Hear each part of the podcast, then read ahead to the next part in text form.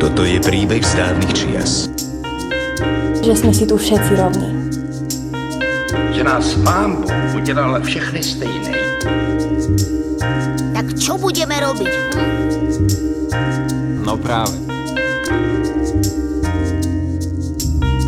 Dobrý deň dámy a páni, všetci, čo počúvate tento podcast. Moje meno je Jakub Popík a dnes vás budem sprevádzať diskusiou na tému, ako píšeme o násilí na ženách a sexuálnom obťažovaní. Spolu so mnou sú v štúdiu Slovenského národného strediska pre ľudské práva veľmi vzácne hostky, Veronika Valkovičová, ktorá pôsobí ako výskumná pracovníčka Sociologického ústavu Slovenskej akadémie vied. Veronika, ahoj. Ahoj. Mia Žureková, reportérka denníka SME. Ahoj, Mia. Ahojte. Moje kolegyne výskumné pracovničky strediska Anka Mariešiová a Radka Vicenová. Ahojte. Ahojte. Ahojte. A cez Zoom sa k diskusii pripája aj právnička a lektorka Slovenského národného strediska pre ľudské práva Mírka Novodomcová. Mírka, ahoj. Ahoj, Jakub. Anka s Rádkou sa spolu podielali na príprave dvoch výskumných správ. Zobrazovanie sexuálneho obťažovania v médiách a zobrazovanie násilia na ženách v médiách, ktoré skúmali spôsoby, akými sa o týchto témach na Slovensku reportuje. Rádka, vedela by si nám priblížiť, čo si máme predstaviť pod mediálnym monitoringom a prečo ho vôbec robíme? Skúsim to teda vysvetliť čo najjednoduchšie. Našim cieľom v týchto výskumných správach, respektíve v tejto výskumnej úlohe bolo v prvom rade zmapovať a zanalizovať, ako sa o témach o sexuálne obťažovanie a násilí na ženách hovorí, komunikuje vo verejnom, respektíve v mediálnom diskurze na Slovensku. Vychádzame z predpokladu, že my ako teda Slovenské národné stredisko pre ľudské práva, ako ľudskoprávna inštitúcia, ktorá má monitorovať a sledovať dodržiavanie ľudských práv na Slovensku, súčasťou tohto celého je nielen to, že či sa tie ľudské práva dodržiavajú, ale aj to, ako sa vôbec o týchto témach rozpráva, pretože to je veľmi dôležité potom aj z hľadiska toho, ako o, týchto témach rozmýšľame a ako ich vnímame a či ich možno vieme identifikovať porušenia. To znamená, že v tomto prípade to, čo nás zaujímalo, bolo to, v akých súvislostiach sa témy ako sexuálne obťažovanie alebo násilie na ženách vyskytujú v mediálnom diskurze, ako o nich médiá informujú, o čom informujú, keď o týchto témach informujú, aké incidenty spomínajú v tejto súvislosti. Pretože to všetko vlastne ukazuje to, akým spôsobom potom aj verejnosť reflektuje tieto veľmi dôležité témy. Tie naše výskumné správy poskytujú vlastne ako keby takú deskriptívnu analýzu toho, čo sa v médiách vyskytuje v súvislosti s týmito témami a z nášho hľadiska ide o dôležitý prvý krok pri diskusii o tom, akým spôsobom vieme akože zlepšiť ten spôsob, ako sa vyjadrujeme o týchto veľmi citlivých témach, o témach, ktoré sa často zľahčujú, pri ktorých sa často vyskytujú alebo teda spomínajú rôzne stereotypy. Ako vieme aj týmto spôsobom prispieť k tomu, že sa možno, že aj zmení vnímanie, chápanie týchto tém. A možno, že by som ešte zdôraznila, že momentálne sa rozprávame o monitoringoch sexuálneho obťažovania a násilia na ženách, ale my na stredisku máme ambíciu takýmto spôsobom monitorovať aj ďalšie ľudskoprávne témy, parciálne, pretože si myslíme, že to je naozaj dôležité sledovať aj to, ako vôbec o ľudskoprávnych témach rozprávame. Super. Anka, akým spôsobom ste realizovali tieto mediálne monitoringy? My sme vychádzali zo, zo služby mediálneho monitoringu, ktorá obsahuje v podstate všetky mediálne výstupy v rámci Slovenska. Tieto sme si samozrejme museli nejakým spôsobom vyfiltrovať. Bolo to podľa čítanosti, respektíve sledovanosti a počúvanosti jednotlivých médií. No a následne sme filtrovali tieto príspevky na základe rôznych kľúčových slov. V prípade sexuálneho obťažovania to bolo iba slovné spojenie sexuálne obťažovanie, ale v prípade násilia na ženách tých kľúčových slov bolo oveľa viacej. Napríklad o, vždy v spojení so slovom ženy to bolo buď násilie, bitka, obťažovanie, prenasledovanie a ďalšie podobné slova, ktoré opisujú rôzne formy násilia na ženách. Týmto spôsobom nám vyšlo v rámci sexuálneho obťažovania približne 700 príspevkov, ktoré sme analyzovali a v rámci násilia na ženách približne 2100 príspevkov. No a vytvorili sme zoznam položiek, ktoré sme pri jednotlivých príspevkoch sledovali. Či už to boli technické informácie o príspevku, teda kto je autorom, v akom médiu bol príspevok publikovaný a podobne. Potom informácie o konkrétnom prípade, ak sa vyskytoval, teda kto bol obeťou, kto bol páchateľom, o aký typ násilia alebo sexuálneho obťažovania išlo. A potom to bol, bola tretia oblasť, širší kontext, teda či bol tento incident zasadený do nejakého širšieho kontextu, či tam bola spomínaná rodová rovnosť, ľudskoprávny kontext, či tam boli spomínané nejaké ľudskoprávne záväzky alebo legislatíva a podobne. Takto v skratke sme postupovali. Týchto položiek bolo približne 30 a sledovali sme ich vlastne pre každý jeden konkrétny článok a následne teda sme ich štatisticky vyhodnocovali. Ďakujem pekne za takéto úvodné zhrnutie aj tejto metodológie. Verím tomu, že sa dostaneme k tomu aj počas ďalšej diskusie, k nejakým ďalším čiastkovým zisteniam, ale aké boli tie najzásadnejšie zistenia, ktoré priniesli vaše monitoringy? Čo sa týka násilia na ženách, tak zistili sme, že vo väčšine prípadov, ak sa vlastne vyskytol konkrétny prípad násilia, išlo o fyzické násilie voči ženám. Nasledovalo potom sexuálne násilie, ďalej psychické násilie a úplne marginálne sa vyskytovalo ekonomické násilie, to boli iba nejaké 2% príspevkov. Čo sa však týka fyzického sexuálneho násilia, tak dôležité je povedať, že na polovičnej väčšine prípadov išlo o tie najextrémnejšie formy násilia čiže buď vražda alebo znásilnenie. Čiže videli sme tam tendenciu informovať najmä o tých nazvem to mediálne príťažlivých prípadoch násilia a takéto neviditeľnejšie, ale každodennejšie násilie sa v týchto príspevkoch nevyskytovalo až tak často. Druhým zistením takým bol um, dôraz na informovanie o páchateľoch, ktorý sa prejavoval vo viacerých oblastiach. Napríklad ak sa bavíme o dôsledkoch tohto násilia, tak bolo častejšie spomínané v prípade páchateľov viac ako dvojnásobne ako v prípade obetí, pričom práve obetí tá, ktorá tie následky nesie oveľa vážnejšie ako ten páchateľ. Tam boli najčastejšie spomínané práve tresty, ktoré mu hrozia, ale už menej sa hovorilo o tom, že ako s tými následkami bude, bude ďalej žiť obeť. Takisto pri páchateľoch sa častejšie používali rôzne hodnotiace prívlastky. Častokrát to samozrejme boli také bulvarizujúce veci, napríklad beštiálny maniak, šialenec a podobne, ale stále akoby tá obeď bola odsúvaná do úzadia. Pri obetiach sa tieto nejaké hodnotenia alebo komentáre používali úplne minimálne, ako by tá obeť bola v podstate nejaká kulisa k tomu páchateľovi. No a čo ešte bolo zaujímavé, neviem, či pre, pre nás prekvapujúce, ale zistili sme veľmi významné rozdiely v tom, ako informujú o týchto incidentoch muži a ako ženy. Ženy o mnoho častejšie ako muži zdôrazňujú aspekt rodovej rovnosti v prípadoch násilia na ženách spomínajú častejšie ľudskoprávny aspekt a takisto o mnoho častejšie ako muži spomínajú práve tie dôsledky násilia pre obete. Čiže možno konštatovať vo všeobecnosti, že ženy sa častejšie zaoberajú takým tým širším, komplexnejším obrazom, nie len nejakým konkrétnym činom, ale zasadzujú ho viac do kontextu. Rádka, ty si mala podobné skúsenosti pri monitoringu sexuálneho obťažovania, alebo tam boli aj nejaké rozdiely?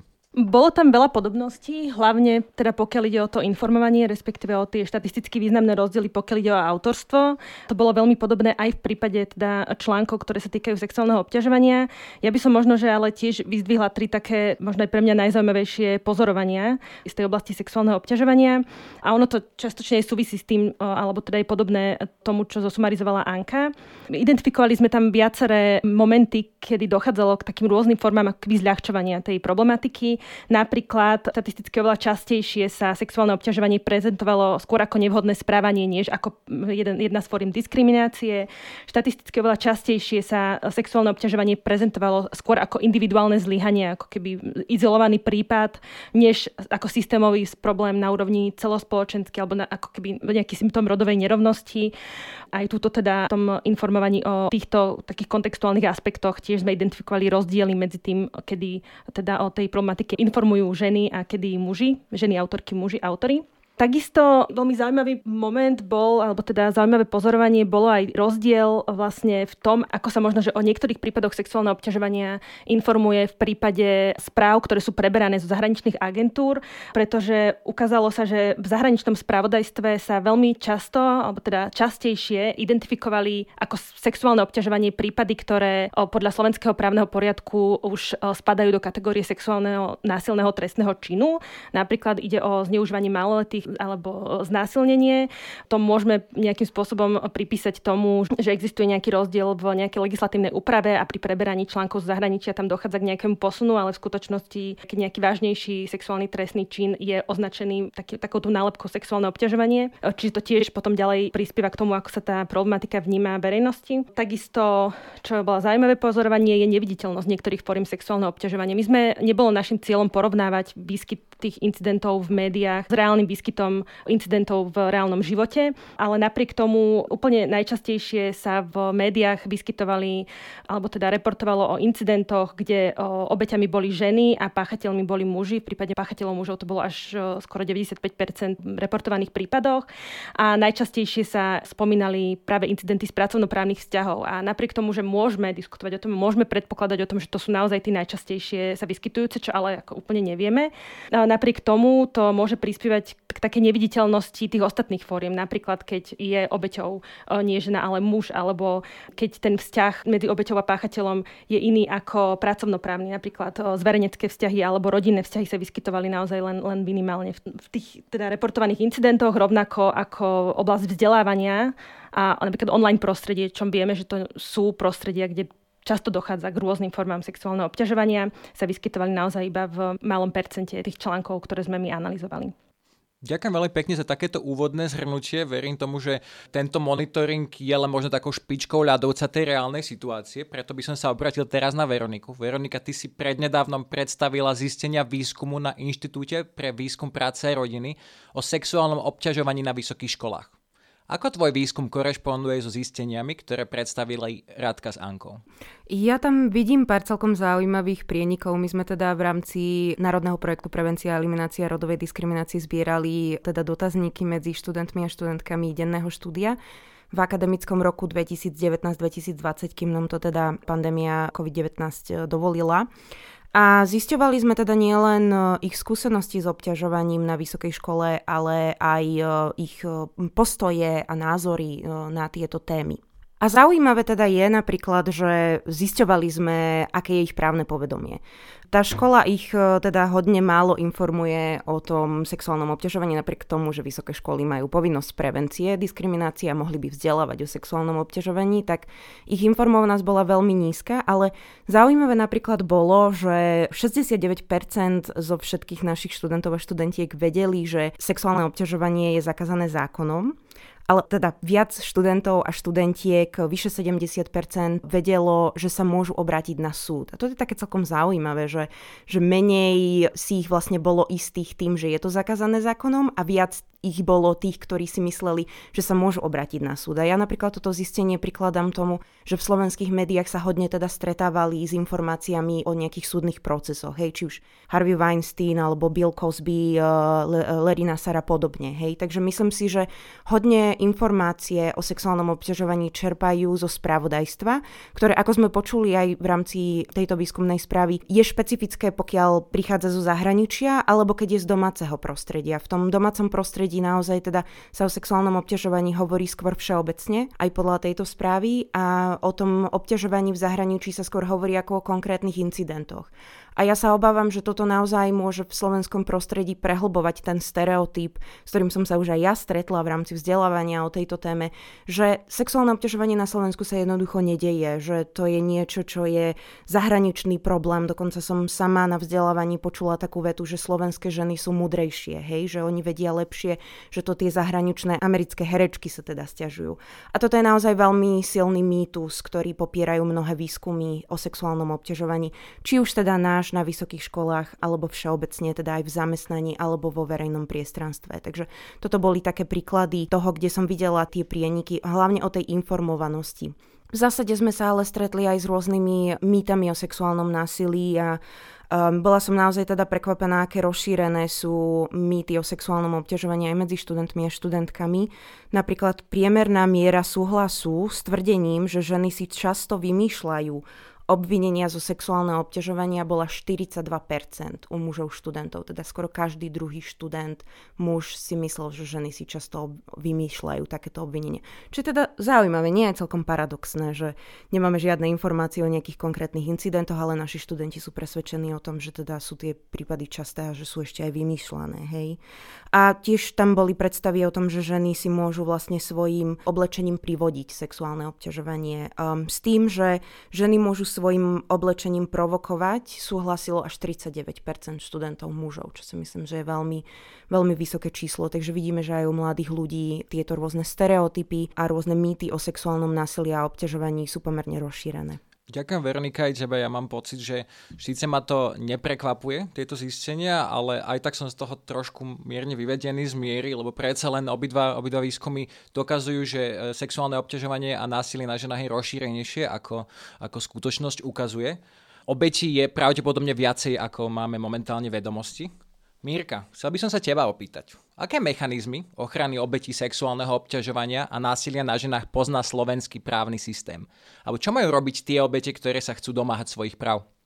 Právne ponímanie a vlastne trestnosť niektorých skutkov nemusí vždy plne zodpovedať tomu, čo pod pojmami ako znásilnenie, sexuálne násilie, sexuálne zneužívanie alebo sexuálne obťažovanie rozumie laická verejnosť.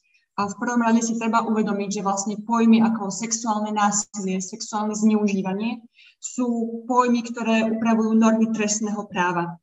A na druhej strane stojí vlastne sexuálne obťažovanie, ktorý je, ktorý je pojem definovaný v antidiskriminačnom zákone a sexuálne obťažovanie predstavuje formu diskriminácie. A od toho sa vlastne odvíja aj celá následná právna pomoc. Od, od toho sa odvíja aj to, čo môžu robiť obete ktoré sa chcú domáhať svojich práv. V prípade trestného práva je to veľmi jednoduché, nie jednoduché, ale je jednoznačné, že zač- začína to podaním trestného oznámenia.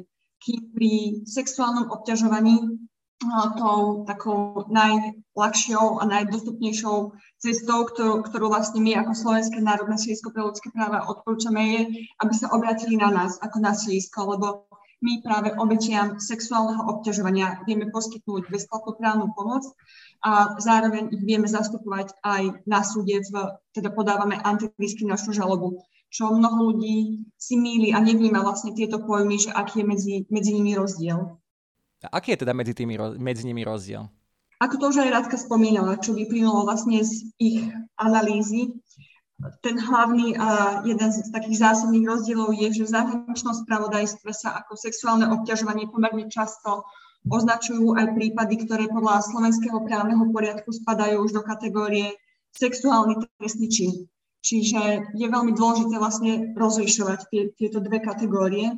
A keďže, keď, sa, keď nedochádza k takémuto rozlišovaniu, tak to potom môže viesť ako keby aj k zľahšovaniu celej tejto problematiky verejnosťou a najmä k nepochopeniu príčin aj, aj následkov. Jednak aj sexuálnych trestných činov, ale aj sexuálneho obťažovania ako formy diskriminácie. Môžem sa te ešte opýtať otázku, že prečo vlastne na Slovensku berieme uh, sexuálne obťažovanie ako nerovné zaobchádzanie? Vychádza to vlastne z definície v antidiskriminačnom zákone a vychádza to najmä zo smerníc, ktoré boli prebrané do nášho antidiskriminačného zákona. Sexuálne obťažovanie je ako keby len taká forma obťažovania, ktorú tiež upravuje antidiskriminačný zákon a mnoho ľudí pozná pojmy ako šikana, mobbing, bossing, ktoré vlastne v antidiskriminačnej legislatíve sa označujú ako obťažovanie. A pokiaľ obťažovanie súvisí s pohlavím alebo s rodom a má prejavy, ktoré všetci veľmi dobre poznáme, sexualizované prejavy, tak môžeme ho potom označiť ako sexuálne obťažovanie. Čiže jeden subjekt slabší, jeden silnejší a jeden subjekt, ktorý zneužíva svoje nerovné postavenie, tak hej? Ono závisí o to aj, že v, akom, v akej oblasti sa rozprávame o sexuálnom obťažovaní. To je veľmi dôležité uviesť. A to sú také najväčšie limity právnej úpravy antidiskriminačného zákona, že antidiskriminačný zákon vymedzuje oblasti, v ktorých môže dochádzať vlastne k obťažovaniu, k sexuálnemu obťažovaniu. Jednou z tých oblastí je napríklad pracovnoprávna oblasť a ako si ty povedal, k sexuálnemu obťažovaniu môže dochádzať aj vo vzťahu podriadenosti a nadriadenosti akože typický šéf sexuálne obťažuje svoju podriadenú, ale k sexuálnemu obťažovaniu môže dochádzať aj medzi kolegou a kolegyňou, kolegyňou kedy sú vlastne na rovnocennej úrovni. OK, myslím si, že k tomu sa dostaneme ešte viacej v rámci diskusie, aby sme sa pohli ďalej. A chceme vyspovedať aj zástupkyňu médií. Mia, ty si tu dnes jedinou zástupkyňou médií v rámci mediálneho monitoringu a preto sa ťa chcem opýtať. Ako ty pristupuješ k písaniu článkov o násilí na ženách a sexuálnom obťažovaní a prečo vlastne by o tom mala verejnosť vedieť? Tak uh, u mňa to vždy závisí uh, samozrejme od konkrétnej témy a konkrétnej formy toho, že vlastne čo chcem povedať. Uh, Napísala som o tých témach už desiatky článkov. Niektoré boli spravodajské, niektoré boli skôr vysvetľujúce, niektoré boli uh, príbehy konkrétnych ľudí, čiže uh, veľmi záleží práve na tomto. Ale to, čo si myslím, že majú všetky tieto moje texty spoločné, možno, že trošku súvisia aj s tým, čo um, hovorili už túto kolegyne o výsledkoch z ich monitoringu, že ja ako žena k tomu pristupujem tak, že mám veľmi na zreteli práve tú obeď.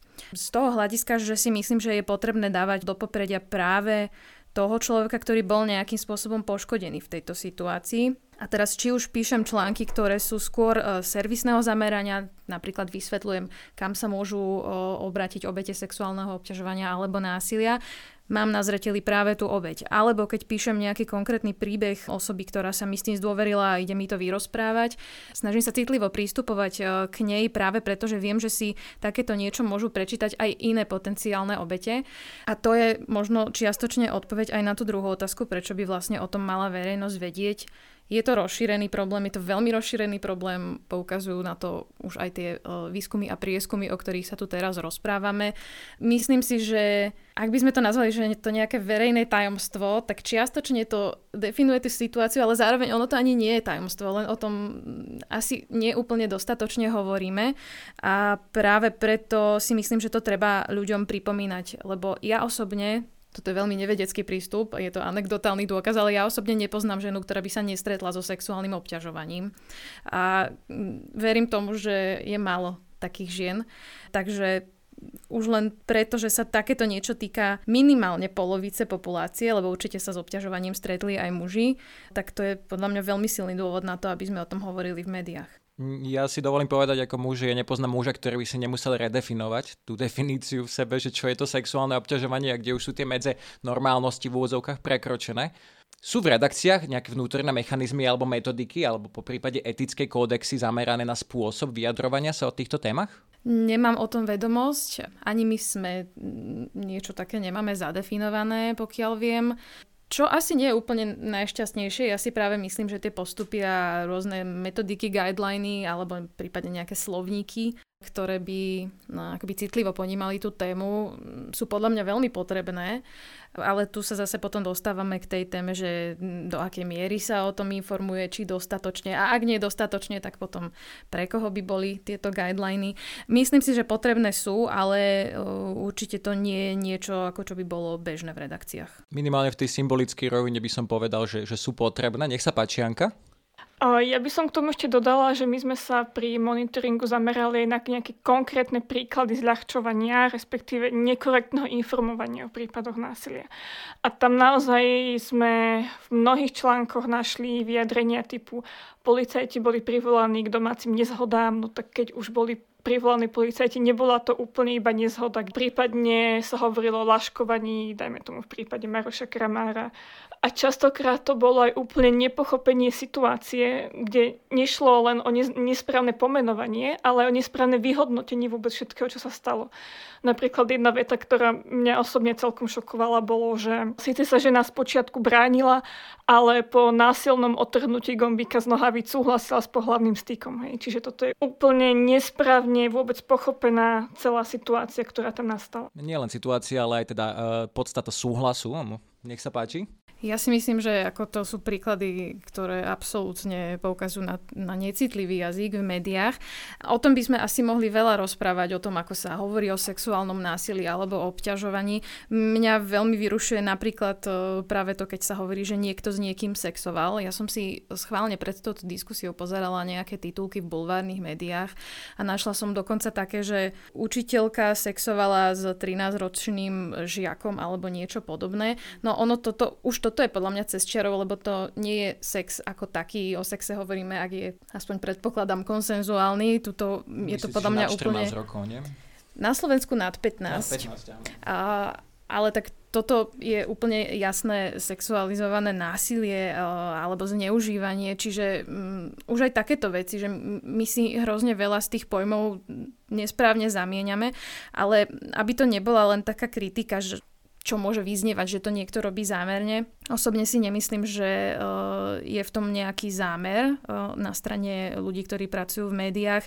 Skôr mi to príde ako taká smutná nevedomosť alebo nedostatočná osveta v tej téme a ľudia sú zvyknutí na spôsob tohto reportovania, hej, že sú to nejaké senzácie a ako povedzme si na rovinu, v minulosti sa o týchto trestných činoch písalo presne v zmysle nejakého konfliktu, alebo že je to nejaká taká jednorazová, ojedinelná vec nejakej individuálnej rodiny a robí sa z toho senzácia, ale Presne, keďže vieme, že, že je to nejaký systémový a, a bohužiaľ širokospektrálny problém, tak uh, tento jazyk už je nielenže ako zastaraný, ale tak v dnešnej dobe ako je to plne jasne nevhodné a škodlivé, by som povedala. Veronika, chcem sa ťa opýtať, keď Sauka predstavila svoje guideliny, svoje metodiky, pomohlo to aspoň v tej symbolickej rovine? Ja si myslím, že je veľmi dôležité, aby organizácia alebo teda inštitúcia vyslala nejaký signál, že, že toto je dôležité a že je dôležité dávať pozor na to, ako hovoríme o ľuďoch, ktorí zažili násilie alebo obťažovanie.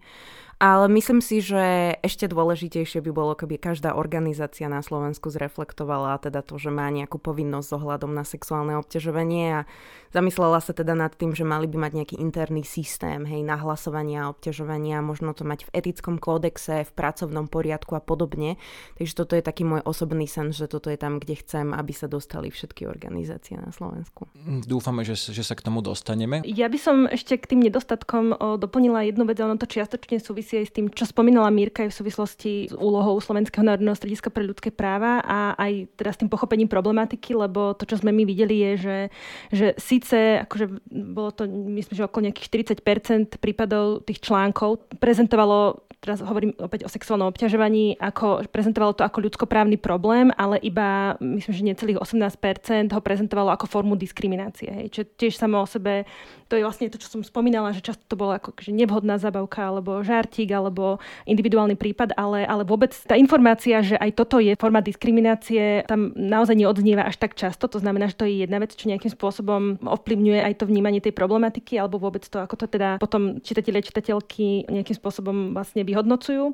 A zároveň len minimum článkov tejto súvislosti, keď už, ak už informovali o možno, že nejakých možnostiach pomoci pre obete, tak len minimum, myslím, že necelé 2% spomenuli Slovenské národné stredisko pre ľudské práva ako jednu z inštitúcií, ktoré to, my sme to sledovali vyslovene, keďže je to teda náš výskum, tak nás zaujímalo, že koľkokrát sa teda stredisko napríklad tejto súvislosti spomína ako inštitúcia, ktorá má v tejto súvislosti mandát a ktorá teda je tou inštitúciou, ktorá vie pomôcť v takýchto prípadoch a tých prípadov je naozaj veľmi málo. Čím nechceme povedať, že by sme očakávali, že to bude vo všetkých článkoch. Tak dúfame, že táto diskusia k tomu prispieje, že bude vo viacerých. Predsa len necelé 2% je celkom málo. Hlavne teda, ak hovoríme o vzdelávaní alebo zvyšovaní povedomia o tejto téme.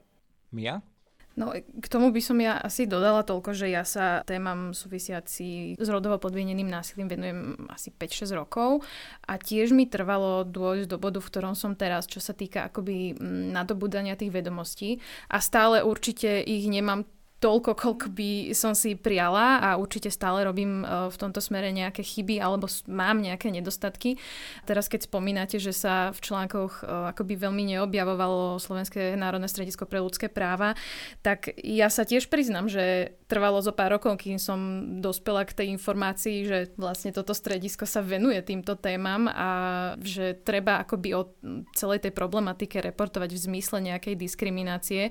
Takže toto je možno kritika trocha do vašich radov. My si to priznávame, a... že to veľmi súvisí s poznateľnosťou niektorých vrát, inštitúcií vrátane tej našej, čiže sa snažíme aj, aj v tomto vylepšovať. A nie bolo to samozrejme vz, e, zámerné, ale určite je to nedostatok, ktorý treba prekonávať a možno nie len, nie len povedomie o inštitúciách, ale aj možno to právne povedomie. Ja by som sa chcel možno previesť na to ďalšiu otázku, že či je koncept diskriminácie príliš nepochopiteľný a preto sa niektoré médiá uchyľujú k takým, nazviem to iným slovám, jednoduchším, možno senzacionalizačným, alebo či je to zámerné, alebo je to len tak náhodou, že nevieme pomenovať diskrimináciu diskrimináciou a násilie násilím. Ja osobne si myslím, že to nie je zámerné, skôr je to naozaj akoby tá chýbajúca vedomosť. A som presvedčená o tom, že mnohé novinárky a novinári, ktorí by o týchto témach uh, začali viac písať, tak by určite uvítali oveľa viac akoby informácií. To je presne to, o čom sme hovorili, že nejaké chýbajúce guideliny, ale pokojne aj nejaké také mm, networkingové prepojenia, kľudne aj s ľudskoprávnymi organizáciami a podobne. Ja, keď mám hovoriť za seba, tak si myslím, že rôzne takéto uh, osvetové monitoringy uh, alebo nejaké také dodávanie informácií a, a spolupráca, že je to naozaj veľmi napomocné pri tých témach. Ja veľmi rada spomeniem všetko to, čo napríklad v tých článkoch, ktoré ste skúmali, chýba, a len musím mať tú vedomosť, že vôbec to existuje a verím, že, že takto sú nastavení aj iní zodpovední novinári a novinárky, len jednoducho, ak o tom nevedia, no tak to tam bohužiaľ nedajú.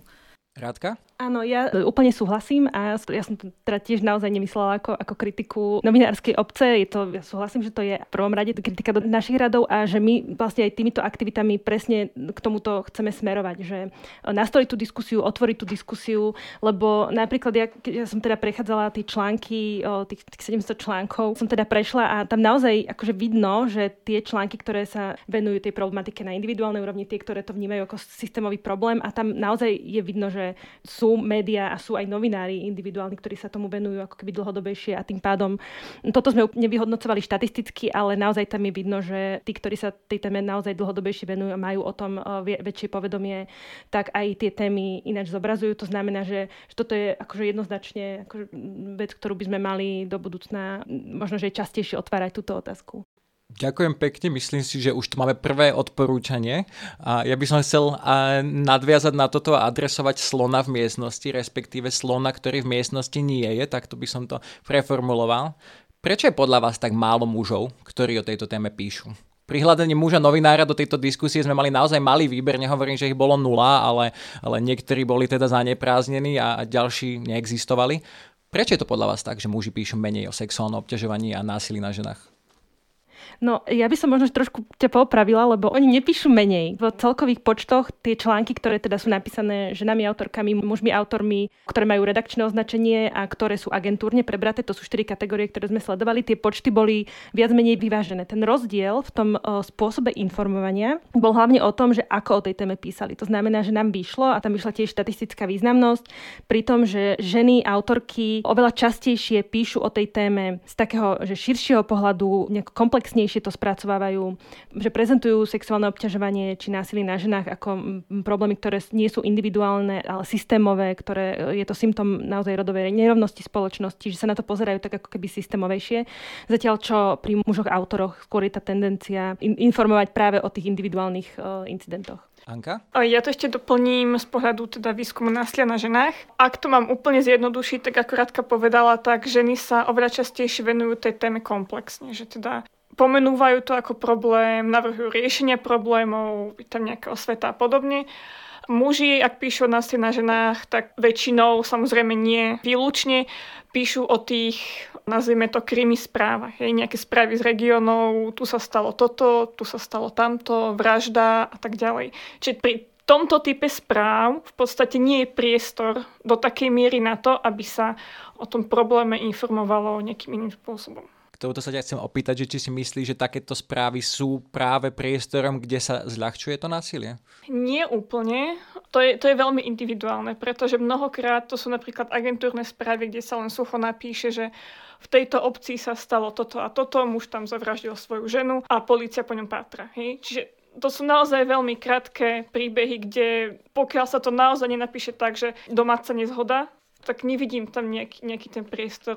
Naozaj to boli skôr prípady, keď tam bol nejaký klad toho autora, že nejaký komentár k tomu, čo sa stalo a podobne.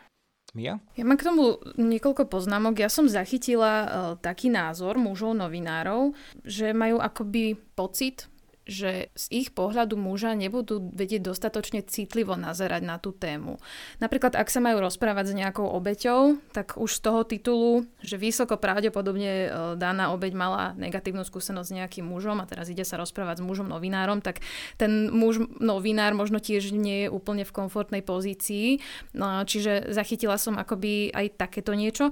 Zároveň e, viem, že sú nejaké medzinárodné e, guideliny ohľadom rozprávania sa napríklad napríklad s obeťami či už sexuálneho násilia alebo sexuálneho obťažovania a spomínajú sa tam aj takéto veci, že ak napríklad sa obeť takéhoto trestného činu necíti úplne komfortne v situácii, že by sa mala rozprávať s mužom autorom, tak je veľmi vhodné jednoducho si do tej situácie zavolať nejakú ženskú kolegyňu.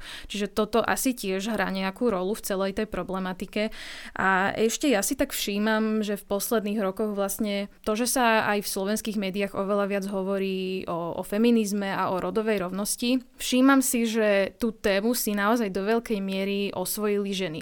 Čo je podľa mňa super, ale muži možno majú v tom prípade pocit, že sú akoby z tej témy uh, nejakým spôsobom vytláčaní, alebo si povedia, že tak už tu máme na to kolegyne, oni si to poriešia a my sa ideme venovať iným témam. A teraz akože nie v zmysle, že, že nezaujíma nás to, alebo že, že toto nie je téma pre nás, alebo že s tým nesúhlasíme, trebárs, ale že už tu máme na to niekoho, kto tomu rozumie lepšie, kto je proste v tom viac zorientovaný, kto sa tomu dlhodobejšie venuje, tak to skrátka nechajú tak, že je to možno taká mm, pasivita, by som povedala. Ja by som z pohľadu muža povedal, že ja som sa stretol e, s veľmi dobrými reakciami, keď som sám sa nebal o tejto téme hovoriť, že ženy to viac povzbudilo, možno aj niektoré, ktoré boli takými tými tichými obeťami. Veronika, ty si ešte chcela doplniť? Ja by som len chcela dodať, že, že neznie to zrovna dobre, čo hovoríte, ale myslím si, že to nie je statický stav v tomto bode. Myslím si, že keď sa pozrieme napríklad do Českej republiky, hej, tak tam vidíme zo pár mužov, ktorí sa venujú týmto témam aj v rámci novinárčiny, či už uh, Pavel Houdek, dúfam, že som neschomolila meno, alebo Petr Bitner. Oni obaja vlastne píšu o sexuálnom násilí aj obťažovaní. Uh, väčšinou teda z tej perspektívy akoby ľudskoprávnej perspektívy diskriminácie a rodovej rovnosti. Dokonca Petr Bitner dostal ocenenie České Genderman pre mužov, ktorí sa venujú témam rodovej rovnosti. Takže myslím si, že toto by mohla byť e, cesta aj na Slovensku, teda podporovať mužov, aby sa venovali týmto témam a prinašali aj svoje perspektívy do, t- do týchto tém. Ďakujem pekne. Mia ešte chcela doplniť? Mne sa možno ešte zdá taká drobnosť, že práve z toho titulu, že sa veľmi často píše najmä o násilí na ženách, tak eh, ľudia majú pocit, že to je niečo, o čom majú skrátka písať ženy, alebo že sa tomu majú venovať ženy, lebo je to skúsenosť, ktorá im je možno, že mnohým aj, aj blízka a že sa s tým vedia oveľa lepšie stotožniť. Čiže to je možno aj taká výzva pre tých mužských autorov a novinárov, ktorí inak teda často, ak hovoríme o mužoch vo všeobecnosti, často hovoria o tom, že dobre, prečo sa píše o násilí na ženách a o násilí na mužoch nie, no tak je tu ten priestor, určite je a podľa mňa by bolo super, ak by ho zaplnili aj oni.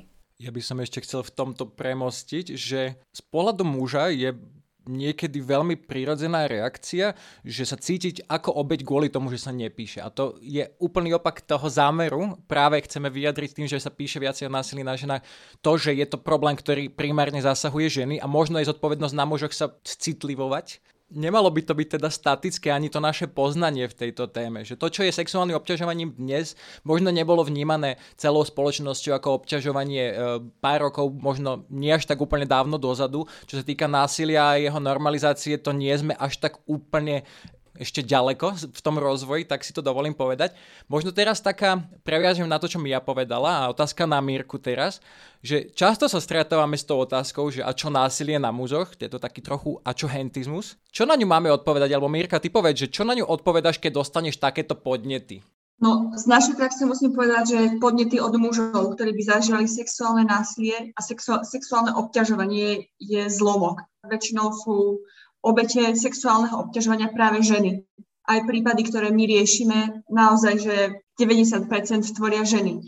Čiže mm, aj z toho by vlastne vyplýva celý ten kontext o tom, ako sa rozprávame, keď vychádzame z toho, čo, čo prakticky aj robíme ja mám trochu problém s tým, že akoby potom, keď už sa hovorí, že za, násilie na mužoch existuje, tak akoby to násilie na ženách bolo menej seriózne, či mám ja veľký, veľký problém a sa snažím aj tých mužov, ktorí takto sa vyjadrujú, nasmerovať v tom, že môžu samozrejme oba problémy uh, existovať súbežne. Mia, nech sa páči, ty si niečo chcela k tomuto dodať? No ja som chcela k tomu dodať práve to, že prečo sa o tom nepíše. Jeden z dôvodov uh, ja vidím tak, že jednoducho keď už aj tu sa hovorí o tom, že tých podnetov od mužov je extrémne málo, tak uh, tých mužov, ktorí by boli ochotní ísť o tom porozprávať do nejakého média, tak akože to je normálne, že to je, to je neexistujúce číslo. Jednoducho, my sme v médiách uh, radi a radi, ak vôbec sa nájde žena, ktorá je ochotná o tom hovoriť, práve preto, že je to taká ťažká a citlivá a do veľkej miery pre tú osobu zraňujúca téma.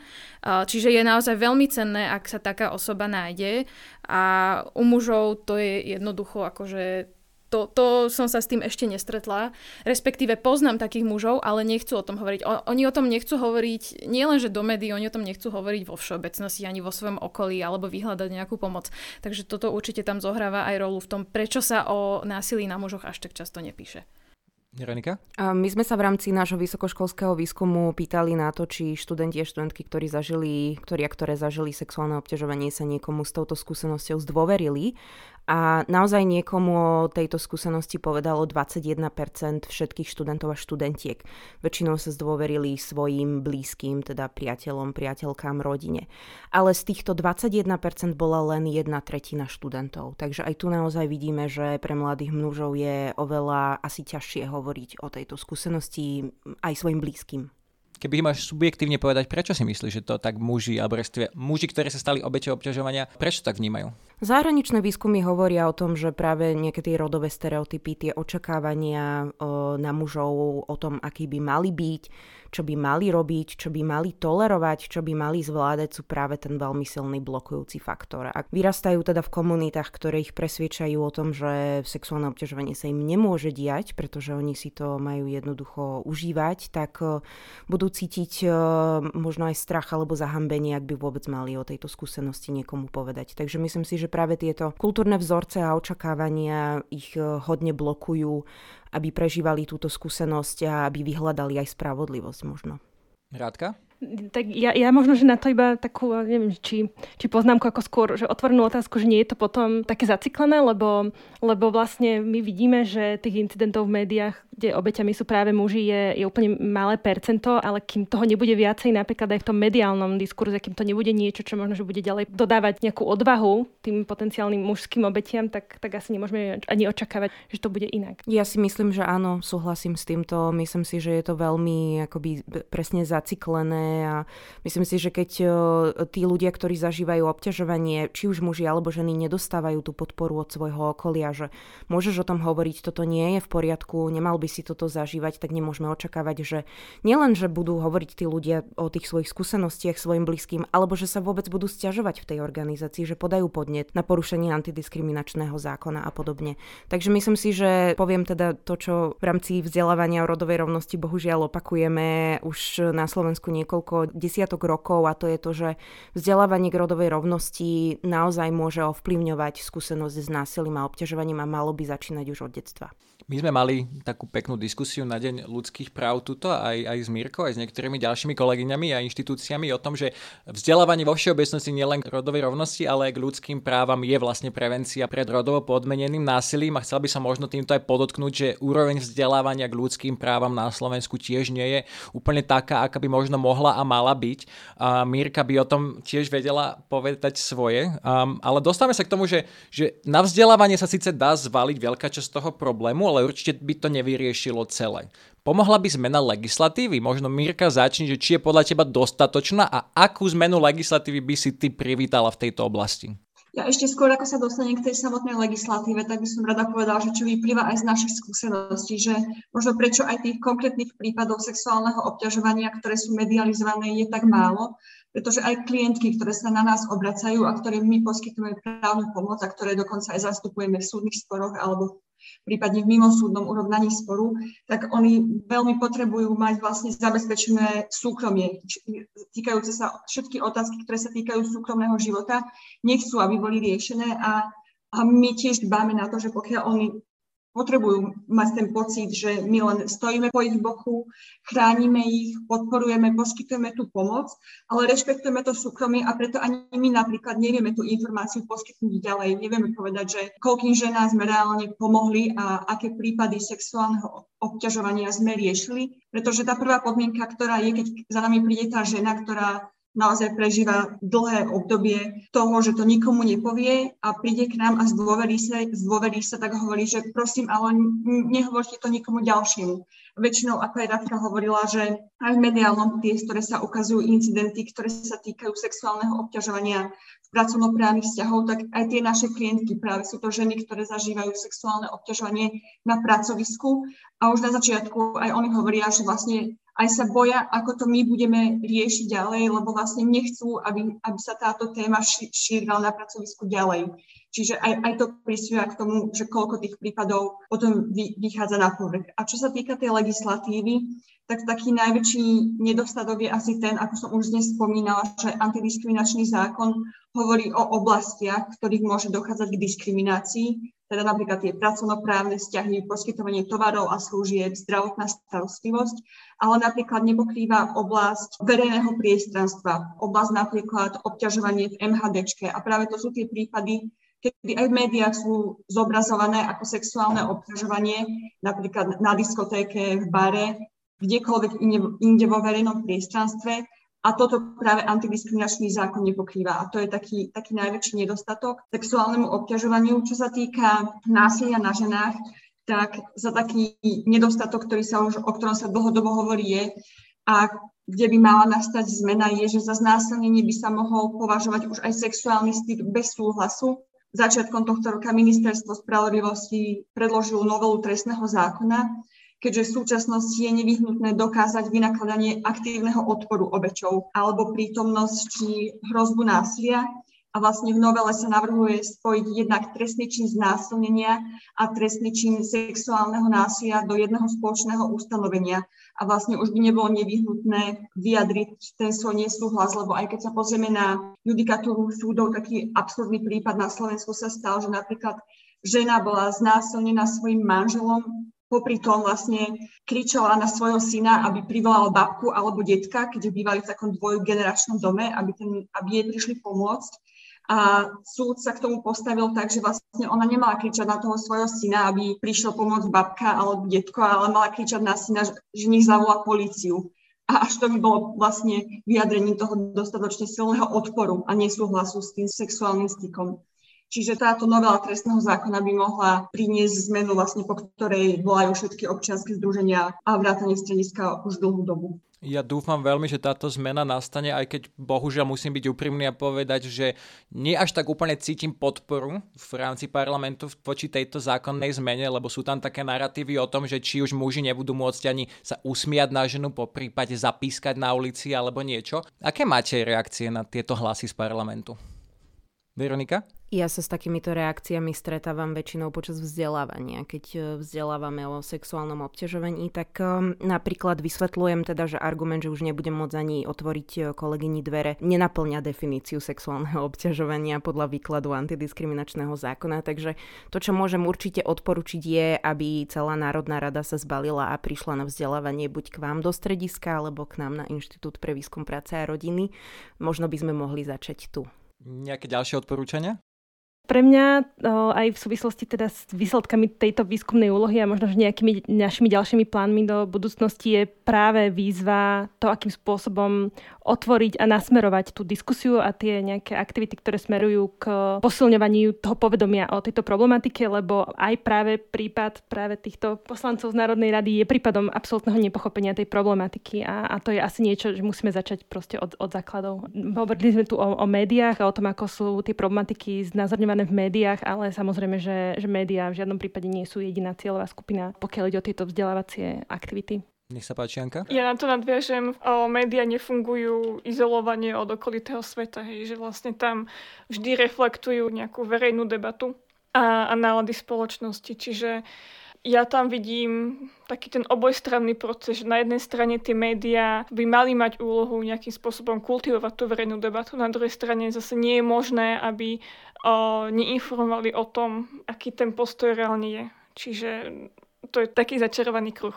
Mia, vnímaš aj ty tento rozkol medzi tým, aká je verejná debata od, možno o tom, aká je úroveň toho informovania, po prípade, že aké sú odporúčania, aby sa tieto veci dokázali zmeniť? Čo sa týka médií, tak uh, myslím si, že by si mali uvedomiť význam a naliehavosť tejto témy, pretože je naozaj veľmi rozšírená, hovorí sa o tom už roky a aj my, niektoré médiá, o tom hovoríme už roky a bohužiaľ je to tak. A, a treba rozprávať o tom, čo je tu medzi nami, netreba si pred tým zakrývať oči.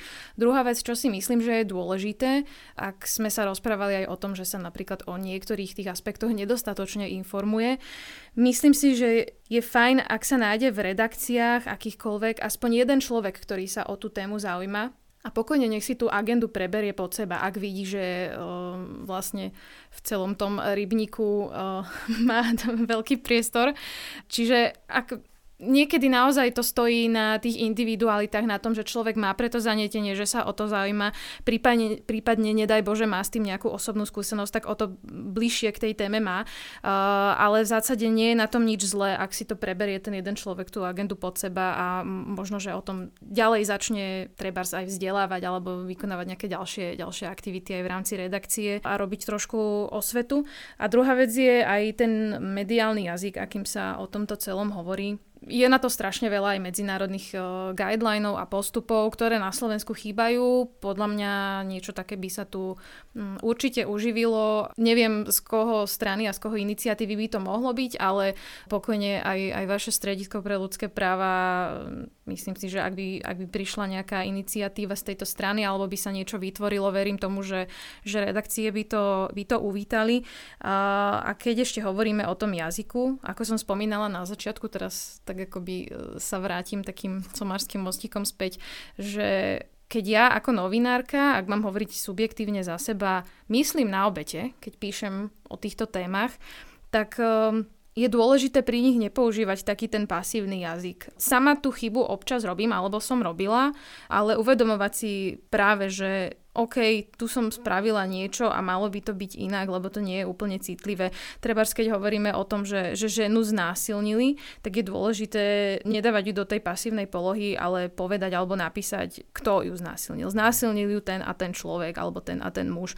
Čiže aby sme potom nedošli do nejakého takého premyšľania a narratívu, ktorý sa môže blížiť aj k nejakému victim blamingu a podobne. Takže toľko za mňa asi k médiám a k legislatíve úplne sa asi nechcem vyjadrovať, ale všímam si ten rozkol, ktorý je medzi jednak aj verejnosťou, ale možno aj medzi odborníkmi, lebo ja som treba spísala o tej novele, ktorá vzýšla z Ministerstva spravodlivosti a vnímala som tak aj v rámci tej odbornej obce, že nie úplne všetci právnici s tým súhlasia a podobne. Takže je to určite aj o tom, že kto má, kto má akú vedomosť a vhľad do tej témy a treba nájsť asi nejaký konsenzus, ktorý, ktorý bude mm, schodný pre obe tie strany, lebo vidno, že ten kompromis nie je úplne ľahké nájsť. Vieme, aké strany máme v parlamente, bohužiaľ, um, ale akoby snažiť sa možno, že hľadať nejaký spôsob, ktorým to vieme predať aj ľuďom, ktorí možno tej téme neúplne rozumejú, či už je to človek sediaci v parlamente alebo hoci kto z verejnosti. Ďakujem veľmi pekne všetkým vám. Mne sa zdá, že sme tu tých odporúčaní predstavili viac ako dosť. Dúfame, že témy sexuálneho obťažovania a násilia na ženách nebudú už tabu, lebo čím menej o nich budeme hovoriť, tým asi sa budú osamelejšie cítiť tie obete a zraniteľnejšie. Chcel by som týmto pozbudiť nielen všetkých zástupcov a zástupkyne médií, ale aj odbornej obce neziskového sektora a všetkých zodpovedných subjektov, aby naozaj nahlas hovorili o tejto téme, aby aspoň symbolicky vyjadrili to, že sú na strane obetí a nie sú na strane možno len nejaké lac, lacnej senzácie v novinách, po prípade nejakých bodíkov do, do slbčeka. A chcel by som takisto pozbudiť všetky tieto subjekty, aby spolupracovali, lebo nemôže, nemôže naozaj všetci robiť všetko, či už inštitúcie nemôžu same same prezentovať svoje zistenia, média nemôžu same úplne do hĺbky niektoré témy rozoberať a akademici, akademičky nemôžu úplne sa, sa prezentovať tak možno, ako by bolo vhodné, čiže uh, chcel by som povzbudiť ku spolupráci za mňa osobne, ja by som vám chcel všetkým tu osobne poďakovať aj v mene strediska, že sme, že sme túto diskusiu dnes uskutočnili. Po mojej ľavej strane sedela výskumná pracovníčka Sociologického ústavu Slovenskej akadémie vied Veronika Valkovičová. Ďakujem, majte sa. A po mojej pravej strane reportérka denníka ZME Mia Žureková. Ďakujem za pozvanie. a mojej kolegyni zo Strediska pre ľudské práva Mirka Novodomcová, Anka Mariešieva a Rádka Vicenová. Ďakujeme veľmi pekne. Ďakujeme. Ďakujeme. A ja som Jakub Popík a ďakujeme, že ste počúvali tento podcast.